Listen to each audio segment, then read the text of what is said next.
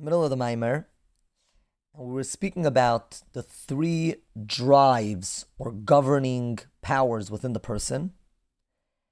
And we started to explain how these three, in the positive and the holy, cut off the life force of those same drives in the negative. So we said the Sar HaMashkim represents pleasure. And what it means is bringing pleasure, like watering every aspect of our being. Every aspect of Hishtalshalos is the way he explained it, the Rebbe.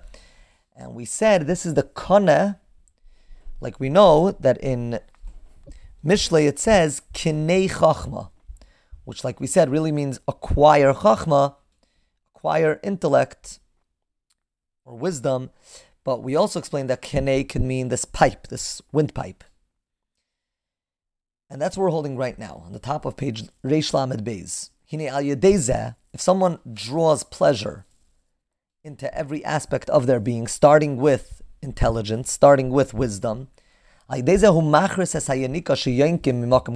explained that Klipa has two ways, two avenues that it uses in order to exist.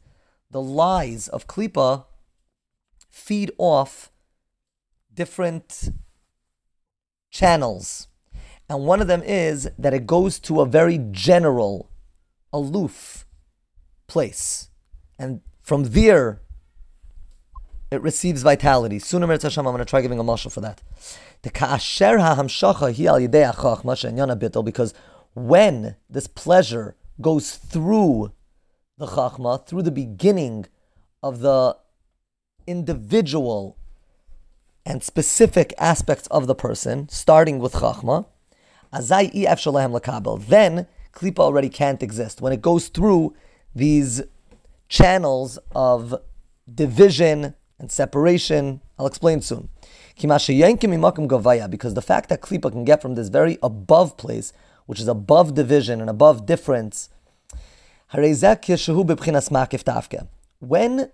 that place that they're trying to derive life from is still above and beyond, then they can exist.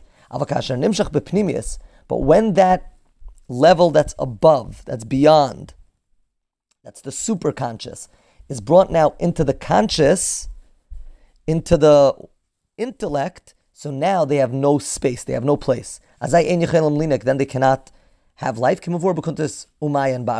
As explained over there, Ba'arucha. That sounded very Kabbalistic. I'll try explaining in very, very short. Another way in which a lie can exist and be believed is, is when the truth was given over in a very general way. When there's a very general message, so then a backwards interpretation can be received. Which is why, when it comes to chinuch, whenever you want to direct a child or a student to do something, you have to be very specific. And when you're specific, there's no mistakes. When you're clear in your direction, there's no mistakes. When you are in general, however, then the opposite message of what you were saying can be derived. And that's exactly what we're saying over here. When we're dealing with a very high level of godliness that's above division and above difference, so then anything can come out. Darkness can come out like light. A lie can come out because we were so general. We're, we're connected to such a general level. When, however, that general level is brought into specifics, there's no mistakes anymore. And then good gets vitality and evil does not. Maybe later we'll get back to this and try to apply it to our situation today. So this is the minister that's in charge of mashkim. Their responsibility is to make sure that klipa cannot exist, at least from that channel of makif gavoah, of this above, this level that's above difference. Now let's go to the second sar, the Sar HaTabachim, the butcher or the executioner. Who cares? Again, we said there's another way that klipa gets its life the second way is when the truth is hidden. So the first way that we're talking about now, at least we're calling the first, is when Kedusha is very general. The second way is when Kedusha keeps on hiding itself. Like we said, whenever you try to hide your message, you're trying to be polite or politically correct or kind, and you hide your message, you're not being clear. Again, the person can take the exact opposite message. And we explained what causes this in the in the global picture. That's the individual. When the individual lowers themselves below their own standards, so then the truth also, Hashem, Or Ein Sof, also keeps on hiding himself, hiding his true identity. Now, what would that mean in our personal avodah? When a person is fired up and passionate in holy areas, that will cut off that passion for negativity. So again, the person falls and their desires and their lusts and their passions are in very, very materialistic things.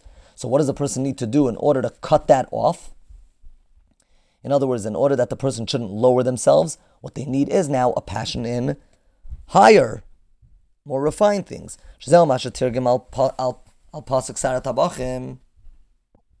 So the Targum translates Rav Katolaya, which means the executioner.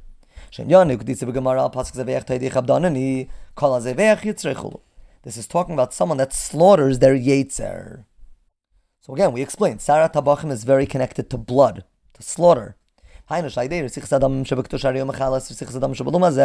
that means is that when a person channels their passion for holy things, so that automatically takes away that passion for negativity. So, in general and very general, we said that there, the lie of klipa, that there's something that's self reliant and doesn't need Hashem and is independent and disconnected, is a lie that lie can exist, can be believed, so to speak, because of two things. Either because it's getting its vitality from a very general place in Kedusha, very high place, that doesn't know differences, or from the fact that Kedusha keeps on being mitzamtzim itself. And we explained how one can stop that, stop that feed.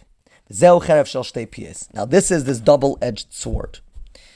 Just very quickly, I'm not going to go into this barichas, but it's interesting that the battle or the war that they're in right now is called Chervais, also Cherev in the plural, and we're learning all about this double-edged sword, and the job of the sword is to eliminate, to get rid of evil, to get rid of lies. What would that mean in Avodah? What's this double-edged sword? What's this weapon? The weapon that a person can use in order to eliminate evil in any way, shape, or form is when they activate their ava b'tainugim, that pleasure in Yiddishkeit, and in their connection to Hashem, and their passion, their ava kirish be'ish. In general, this is the difference between the avodah of learning Torah and the avodah of davening. The Torah himal lamata. Torah is in general mamayla which means is a higher truth, Torah's perspective, and a person internalizes that perspective. They're bringing this perspective from above into themselves. That's Milmaila Lamata. And that would eliminate the first way that Klipa gets its kayach, again, from this level that's above, because again, Torah, you're internalizing. And whenever you take something that's above and disconnected and above division and you start dividing it and specifying, which is the idea of Torah, you're bringing something that's above into, into yourself, digesting it, so that gets rid of this concept of makif. Tefillah milmata. Tefillah is where a person climbs from below to above. B'derech milchama, where the person needs to battle to elevate themselves. The shas tzleisa, shas krava. The Zohar tells us the time of davening is a time of battle. And again, we said the second way that a person can eliminate klipa's vitality is when a person, instead of lowering themselves, lifts themselves up slowly but surely. So that's the opposite of lowering oneself. So, Emir Hashem and another share, I'm going to try to summarize this whole thing because it could sound a little complicated. It's not really. But Emir Hashem will summarize it and we'll get back to the, the piece that we're holding. And then we'll see that the Rebbe is going to go on to the other weapons because there was a lot of time spent on the first weapon called the sword. I'm in the next Shem. Hashem.